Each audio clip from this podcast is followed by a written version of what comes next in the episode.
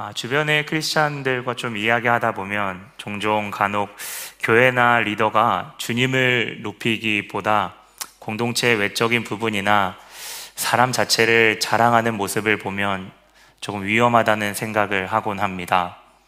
특별히 리더가 어떤 은사를 가지고 있다고 스스로 높이는 순간 사실 그는 중요한 사실을 잊고 있는 것이죠. 누구나 하나님이 세우셨지만 그 또한 질그릇이며 보물이 그를 빛나게 한 것을 잊은 것입니다. 한참 우리나라가 부흥할 때에 많은 부흥 집회들이 있었습니다. 저도 어린 나이 때에 아, 부모님의 손을 잡고 이렇게 따라갔던 기억들이 있는데요.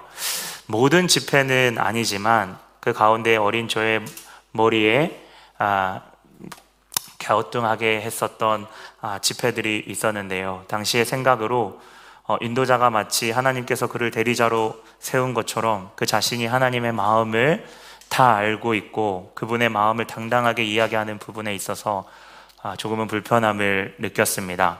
단순히 그 태도나 말투를 언급하는 것이 아니라 결국 그 인도자가 자신이 드러나는 부분을 어, 이렇게 아, 무시할 수 없는 부분 가운데 위험함을 느꼈는데요.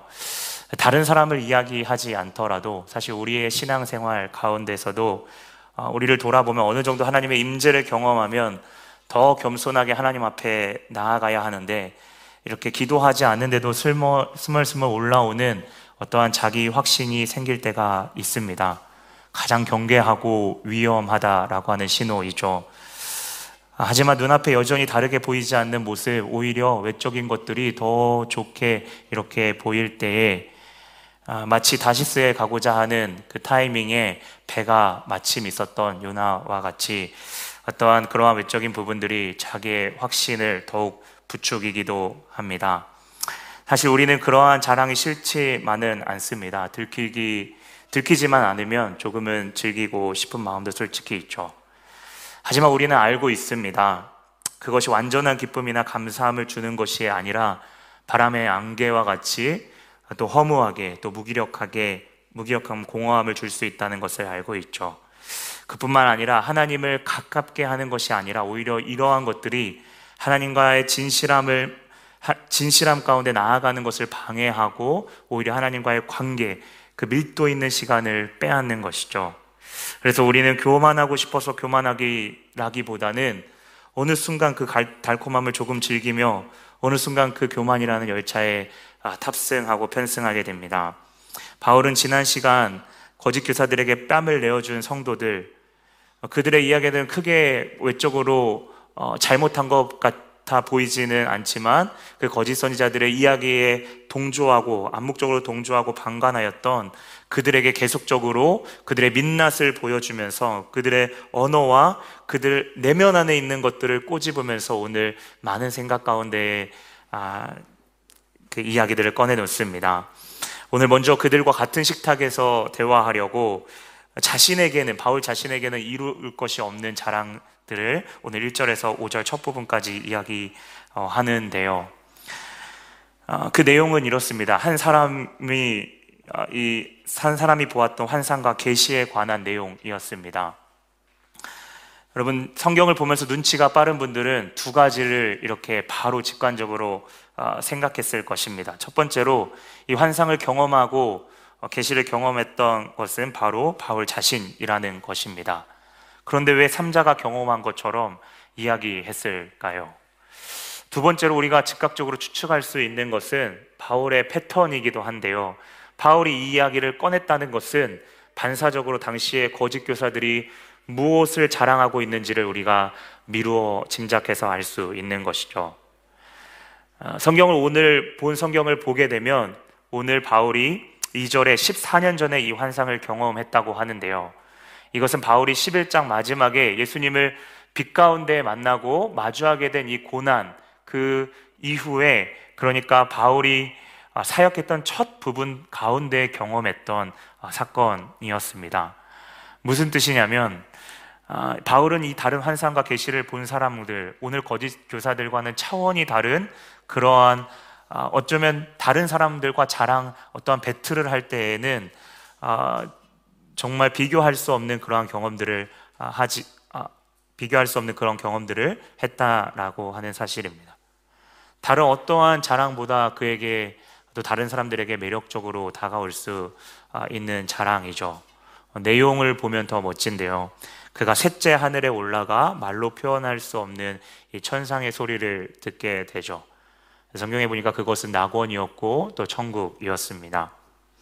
하지만 여러분 그 셋째 하늘이 어디 무엇인지를 바울이 이렇게 자세하게 설명하고 있지 않지만 바울의 내용 어투 자체가 참 많이 조심스러워 한다라는 것을 우리가 분명하게 볼 수 있는 대목입니다.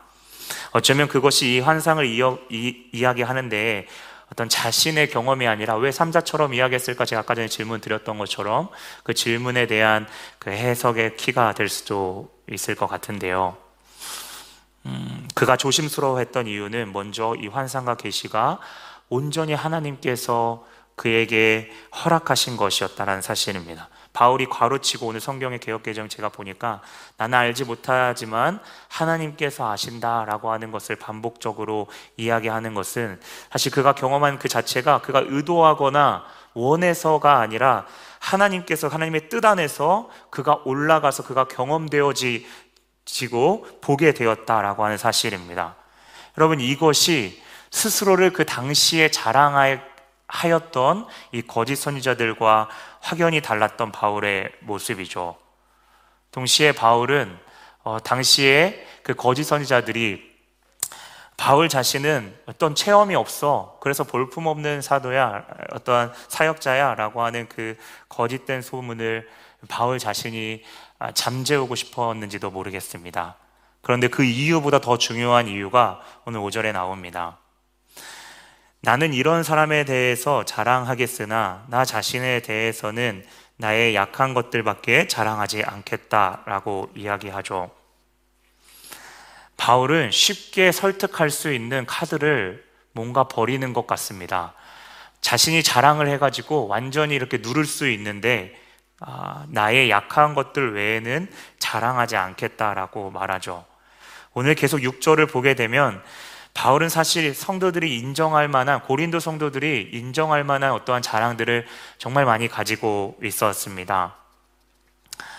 아, 그 가운데 하지만 아, 성도들이 자신을 보고 거짓 선지자들과 같이 생각하는 같은 선상에서 아, 자랑받는 것을 극도로 조심하며 꺼려었습니다. 그리고 그들과는 완전히 결이 다른 자랑을 꺼내 놓는데요. 오늘 본문의 7절을 여러분이 가지신 성경 7절을 보면 드디어 진짜 자랑을 하기 시작합니다. 바울에게 저는 자랑 중에 자랑이다라고 생각하는데요. 7절입니다. 여러 계시를 받은 것이 지극히 크므로 너무 자만하지 않게 하시려고 내 육체의 가시 곧 사단의 사자를 주셨다. 라고 말하죠. 바울이 자랑으로 여기는 것은 자신이 높아지신, 높아지는 것을 멈추게 하는, 멈출 수 있는 브레이크를 하나님이 주셨다라고 하는 사실입니다. 바울은 여기서 정말 솔직한 이야기를 아, 꺼냅니다. 여러 계시를 받은 것이 지극히 커서 그가 자연스럽게 자만할 수 아, 있었다는 겁니다.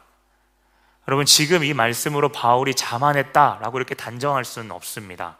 그런 건 아니지만 충분히 그가 자만하고도 남을 만큼 그의 그 또한 연약한 존재임을 하나님은 아셨다라는 것입니다. 여러분 우리가 먼저 같이 생각해 보고 싶은 것은 오늘 지극히 큰 계시와 같이 하나님이 주신 지극히 큰 역사의 현장이 우리 또한 가장 교만할 수 있는 순간이라는 겁니다. 가장 경계해야 되는 때라는 것이죠. 바울과 같은 사람도 교만할 것을 아시고 하나님을 하나님께서 막으셨다라고 하는 것은 우리라고 다르지 않습니다.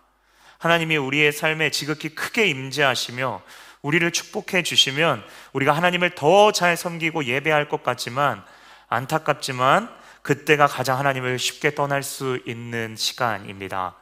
그리고 그 공을 은근히 가로채고 채기 쉬운 순간이죠. 여러분, 우리가 그러한 우리의 삶에 있어서 관계이든 우리의 삶의 육체적 고통이든 눈물로 무엇인가를 죽게 어렵게 구하며 찾지만 그것을 응답해 주신 뒤에 문을 열고 다시금 주님 앞에 돌아오지 않는 것은 그것이 가장 참 안타까운 일입니다. 나에게 맡겨주신 공동체, 셀이 부응하고 하는 사역이 그럭저럭 잘 정착되고 굴러가면 하나님을 더 찾고 부르짖으며 그분과 더 가까이 나아가려고 하시나요? 여러분 한번 정직하게 한번 질문해 볼까요? 그렇지 않죠. 우리는 이미 다 알고 있음에도 우리의 등과 배가 따뜻해지면 하나님을 찾지 않습니다. 그런데 오늘 하나님의 지혜로우심은 바울을 포기하지 않고 끝까지 사랑하시는데요. 바울이 일해야 한 하나님의 지혜는 무엇인가요? 제가 반복해서 말하지만 아, 브레이크, 가시였고 바울의 반응은 8절 이하를 보니까 기도함으로 그 가운데 나아갔습니다. 오늘 성경의 가시에 대해 사탄의 부하라고 이야기하는데요. 아, 이에 대해서 많은 학자들이 이야기하지만 저는 11장 13절 14절을 미루어 볼때 어, 이, 이 11장을 이어서 12장이 이제 나오지 않습니까? 그런 문맥을 이어서 볼때 거짓 교사들을 이제 이제 13 11장 13절 아, 그 밑으로 보게 되면 사탄의 어떤 하수 졸개로 표현되어 있는데요. 그 거짓 교사들에게 넘어간 일부의 아, 고린도 교회 사람들, 바울의 마음을 아프게 한 사람들을 이야기한 것으로 어, 볼 수 있습니다. 물론 구체적으로 나와 있지 않아 단정할 수 없지만 이 가시들은 바울의 마음을 아프게 했고 바울이 이 가시를 없애달라고 한 것은 어쩌면 여러분 정당한 요구였을지 모르겠습니다. 바울이 11장 많은 부분에 있어서 그의 고단, 고난을 반음 많이 열거하면서 거의 끝부분에 28절에 성도들을 위한 마음이 그 어떠한 마음보다 있었고 오늘 읽었던 12장 10절 앞부분에 보게 되면 바울의 삶이 그리스도를 위한 삶에 포커스를 두었던 바울의 모습이었다면 이 기도가 이 아픈 가시가 자기 자신만을 위한 기도는 아니었을 겁니다. 아마 이 가시도 하나님께서 제거해 주시면 바울이 아마 성교를 정말 그토록 평생에 원했으니까 더 많은 성교와 하나님 나라의 확장이 아, 되었을지 바울이 생각하며 기도하였을지 모르겠습니다. 여러분 당연히 이러한 상상 제가 금방 이야기했던 상상을 뒤로 하더라도 약할 때 힘들 때 강구하는 기도는 어쩌면 당연한 기도입니다. 우리가 무엇인가 고지식하게 하나님께서 어떤 기도를 좋아하실까 안 좋아하실까 이런 것들을 막 생각하기 이전에 아프면 기도할 수 있는 거죠. 거짓 없이 하나님 낫게 해달라고 하는 것이 오히려 거짓 없는 표현인 거죠. 오히려 이러한 상황 가운데서도 하나님을 찾지 않는 것이 가장 안타까운 부분입니다. 오늘 성경의 바울은 세 번이나 이렇게 주님 앞에 간구합니다. 그런데 하나님의 응답이 옵니다. 우리가 잘 아는 말씀이죠. 내 은혜가 내게 족하다, 충분하다, 내 은혜가 너에게 넘친다 라고 하는 의미입니다. 그 뒤에 이렇게 말하죠. 내 능력이, 예수 그리스도의 능력이 약한 데에서 온전해진다 라고 언뜻 보기에는 알듯하고 다 어쩌면 한 번에 직관적으로 이해할 수 없는 그런 응답을 받습니다. 여러분 사실 이 응답은 사실 딱 잘라 말하면 거절이죠. 놀라운 것은 그 응답에 대해서 바울이 그 이후에 크게 기뻐하였다라고 말합니다. 여러분 이것을 두고 바울이 고통 가운데 기쁨을 얻게 된 것이 아, 약함을 그가 아, 그, 그, 그 약함을 즐겼다라고 생각하거나 아니면 고통을 하나의 자극이라 새로운 자극이라라고 여겼다라는 것은 사실 말도 안 되는 이야기이죠. 바울이 고통 가운데 기쁨을 얻게 된 것은 여러분 고통 자체에 포커스를 두는 것보다 오늘 하나님께서 응답하신 그 내용, 그 내용을 그 들은 이후에 그 하나님의 말씀을 이해하고 온전하게 인식했기 때문에 그가 아, 구한 고통은 아, 계속되었지만 크게 기뻐한 것이죠. 여러분 가운데 저에게 어떠한 분들이 이렇게 질문할 수 있습니다. 바울이 이러한 말을 하는 것을 보니 바울 사도가 적당하게 어, 고난을 받았나 보네요. 힘들었나 보네요. 그런데 오늘 10절의 단어 하나하나를 열거해 보면요. 그가 당한 능욕, 궁핍, 박해, 공고 이 하나하나 단어가요. 사실 저번 우리가 11장 아, 이 23절부터이죠. 그 이후에 약함을 말하고 열거하는 그 부분들을 우리가 꼼꼼하게 하나하나씩 살펴보면 감히 우리가 아, 그 하나하나의 무게 가운데 감사와 기쁨을 이야기하기에는 참 버거운 아, 지금 바울의 상황입니다. 물론 바울의 이 상황과 상관없이 그저 어렵고 힘들어서 하나님 너무 매정한 거 아닙니까? 라고 묻는다면 네, 우리가 그 순간 우리가 생각하는 기쁨과 감사하기 참 힘들죠. 그래서 우리는 더더욱 우리의 능력과 헤쳐나갈 한계가 한계가 있음을 우리는 보게 됩니다. 그것이 우리의 약함이죠. 동시에 우리가 생각하는 것은 바울이 그 약함의 초점이 아니라 하나님의 말씀을 기억했다라고 하는 사실을 우리가 함께 기억해야 하는 아, 부분입니다. 우리가 이 시간 다시 한번 하나님의 사랑의 방식을 아, 다시 한번 기억했으면 좋겠는데요. 이 가시를 허락하셔서 이 바울에게 브레이크 제동을 아, 거신 그 하나님의 사랑의 방식을 한번 다시 한번 구절을 한번 살펴보며 같이 나눴으면 좋겠습니다. 나에게 이르시기를 내 은혜가 내게 족하도다. 이는 내 능력이 약한 데에서 온전하여 짐이라 하신지라. 그러므로 도리어 크게 기뻐함으로 나의 여러 약한 것들에 대하여 자랑하리니 이는 그리스도의 능력이 내게 머물게 하려 함이라. 하나님은 바울을 강하게 만들어 주신다라고 말하지 않습니다. 오히려 그 약함을 바울에게 그대로 두셨죠. 아, 우리에게도 마찬가지입니다. 하나님께서 우리를 싫어하거나 매정하셔서 그분의 능력을 온전히 경험, 아, 매정하셔서가 아니라 그분의 능력을 아, 온전히 경험하려면 그 약함 가운데에 그 낮은 가운데에 우리가 있어야 하기 때문입니다. 여러분, 왜 이스라엘 백성들에게 광야를 허락하셨나요? 아무것도 의지할 수 없는 그 상황 가운데서는 여러분 헷갈릴 것이 없습니다. 그저 인도하고 보호하여 주심을 어, 단순하게 아, 그렇게 의지하고 선명하게 경험할 수 있기 때문이죠. 하나님의 관계, 하나님과의 관계, 하나님의 아, 하나님과의 그 관계를 어떻게 맺어가야 되는지를 아, 맺게 하는 연습이죠. 여러분 오늘 어, 큐티를 어, 묵상, GT를 묵상하시는 분들은 오늘 본문 가운데 아, 심령의 그 가난함, 아, 그거 그 가난한 상태 가운데에 우리는 천국을 아, 경험할 수 있습니다. 성경이 말하는 십자가의 신비가 그렇습니다. 십자가의 터널을 건너는 가운데 이제는 내 스스로 부활을 거머쥐는 것이 아니라 하나님께서 일으키시는 것을 온전히 우리는 아, 경험하게 됩니다. 그런데 우리가 스스로 낮아질 수 없기에 하나님은 우리를 낮추십니다. 우리와 더 가까이 친밀하게 교제하기 위하, 위하셔서이죠. 아, 그래서 우리에게 가시라는 제동장치를 두시는데요. 사랑하는 성도 여러분, 하나님께서 우리 각자에게 각기 다른 우리에게 주신 브레이크에 대해서 여러분 정말 감사하십니까? 여러분 이러한 감사는 다시 말하지만 우리의 정신 승리가 아닙니다. 바울이 십자가를 이해했듯이 하나님의 함께 하심입니다. 여러분 바울은 성경 가운데 십자가와 십자가의 신비와 그 부활에 대한 그 의미를 그 가운데에 그 삶을 그 일체의 비결을 얻었다라고 그, 그 신비를 알아 배웠습니다. 하나님의 일하는 방식, 또 하나님께서 우리를 정말 사랑하시는 방식이 어떠한 루트로 가는지 알았다라고 하는 사실입니다. 그 가운데에 하나님은 우리와 함께 하신다라고 하는 그 사실을 가르쳐 주기를 원하시는 거죠. 바울이 기뻐하고 감사할 수 있었던 것은 그렇게 그 고난 가운데 주님이 함께 하시고 이해할 수 없는 그 계획 가운데 아 하나님의 뜻 그 의의 길 가운데 내가 서 있구나 라고 하는 그 사실을 깨달았기 때문입니다.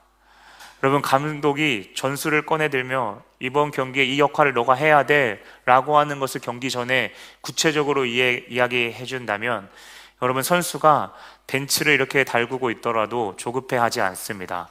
감독을 신뢰하며 내가 나아갈 때 어떠한 아, 전략과 어떠한 전술을 맞춰서 해야 될지를 계속 시뮬레이션을 돌리는 데 포커스를 두는 거죠.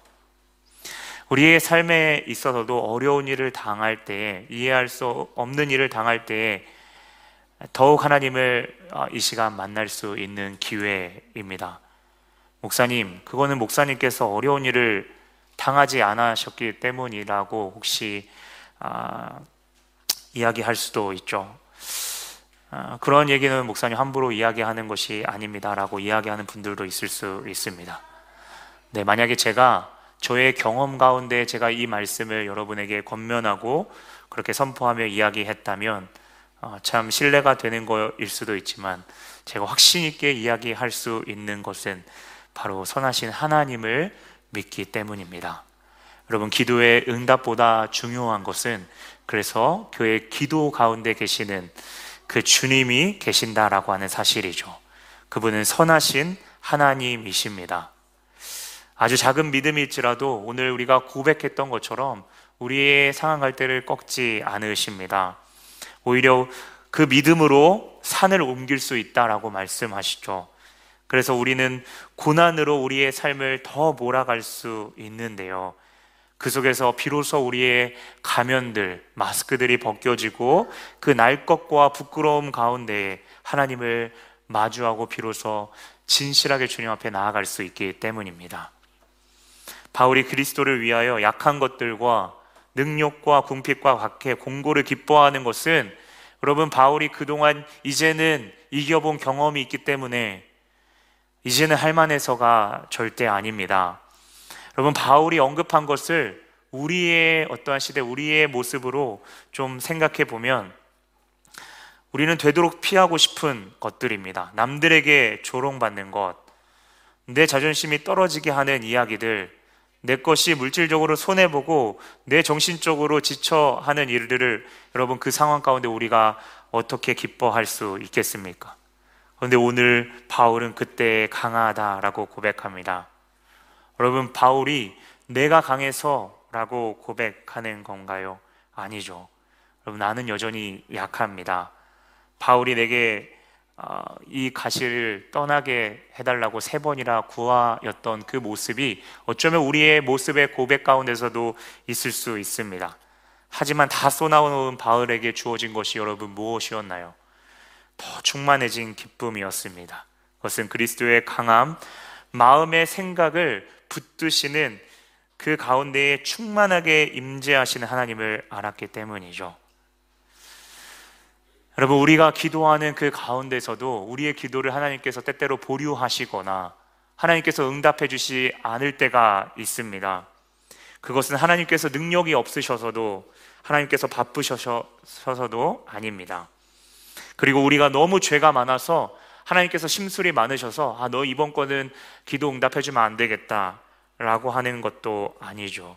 우리는 하나님의 뜻을 다 알 수 없습니다. 다만 우리가 알 수 있는 것은 그분이 어떠한 분이신지를 알 수 있는 거죠. 성경은 그분이 무에서 유를 창조하신 분이다라고 말합니다. 죽음에서 당신의 아들을 일으키신 부활을 가능케 하신 분이다라고 이야기합니다. 그리고 그분은 동시에 당신이 세우신 법에 당신이 사랑하는 인간의 손에 의해서 죽으셨습니다. 성경은 그가 죽으신 이유를 우리의 우리 모두의 모든 죄와 그 저주에서 우리를 자유케 하시려고 하나님과 원수된 그 모든 관계에 있어서 우리가 감히 우리가 어떻게 손 쓸 수 없는 그 어떠한 것으로도 얻을 수 없는 그 은혜를 우리의 손에 쥐어주게 하시기 위해서 그분이 죽으셨다라고 말합니다. 바울의 다른 서신 빌립보서 4장 4절에 보면 주 안에서 항상 기뻐하라. 내가 다시 말하노니 기뻐하라 라고 말하는 것은 여러분 우리가 자칫 착각하는 긍정의 힘이 아닙니다. 행복해져라 주문을 넣는 것도 아닙니다. 주님께서 오실 때가 가까웠고 그분이 다 알고 심판하시고 또 우리를 위로하실 것을 알기 때문입니다. 여러분, 그러한 그분을 알기에 우리가 기도 가운데 낙심하지 않습니다. 당장은 응답되지 않는 것으로 인해 우리의 마음이 찢어지고 아플 수 있습니다. 나의 상처, 연약함들, 소통을 하려고 하는데 자꾸 돌아오는 것은 불통들.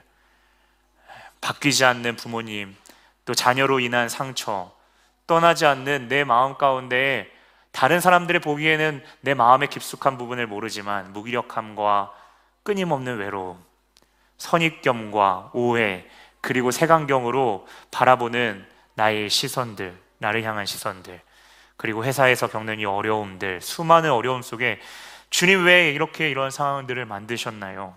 왜 저에게 이러한 것들을 허락하셨나요? 라고 하는 여러분 정직한 무릎이 우리 가운데 있을 수 있습니다.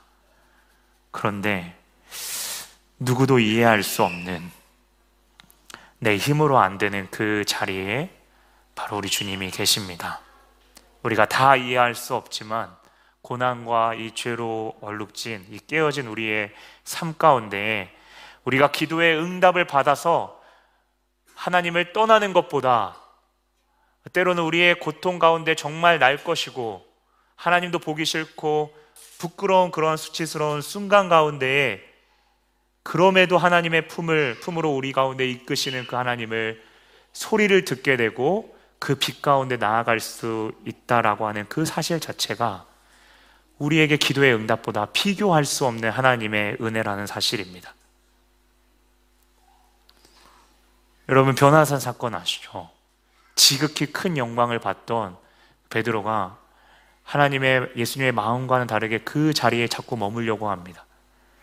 하지만 예수님은 그 가운데 십자가의 그런 의미와 하나님이 정말 말씀하시려고 하는 그 십자가 가운데의 그 영광을 사실 이야기하고 싶으신 것이죠. 하나님의 함께 하심이 없는 영광은 여러분 그래서 축복이 아니라 저주입니다. 지금은 다 이해할 수 없지만 지금 엎드려서 그분 앞에 눈물로 나아갈 수 있는 하나님이 그 기회를 이 시간 혹시 여러분 가운데 허락하셨다면 그것 자체가 참 큰 은혜라는 사실입니다. 그 기도는 자기 연민으로 끝나거나 자기 위로로 그치는 기도가 아닙니다. 우리의 마음과 생각을 지키시는 그리스도의 평강을 경험하는 기도입니다. 그래서 그 십자가 밑으로 우리가 함께 이 시간 나아가기를 원합니다. 여러분, 그 십자가 밑이 정말 우리가 쉴 곳입니다. 그리고 그 하나님을 아셨다면, 그 하나님의 그 이해할 수 없는 사랑의 방식을 아셨다면, 여러분, 바울처럼 혹시 우리 가운데 거절하신 그 하나님께 우리가 감사하기를 바랍니다. 힘들지만 가시를 없애지 않겠다는 그 하나님의 지혜를 여러분 신뢰하십시오. 먼 훗날 하나님께서 우리 모두에게 각자에게 아, 다 이해할 수 있, 도록 깨닫게 하실 것입니다. 세상에 줄 수 없는 그 승리와 기쁨을 경험하게 하시고 우리의 입술 가운데 마르지 않는 감사를 허락하실 것입니다. 우리를 채우시는 하나님께 감사하십시오. 하지만 그분의 거절하심도 그분의 실, 그분을 신뢰하며 감사하는 우리가 되기를 바랍니다.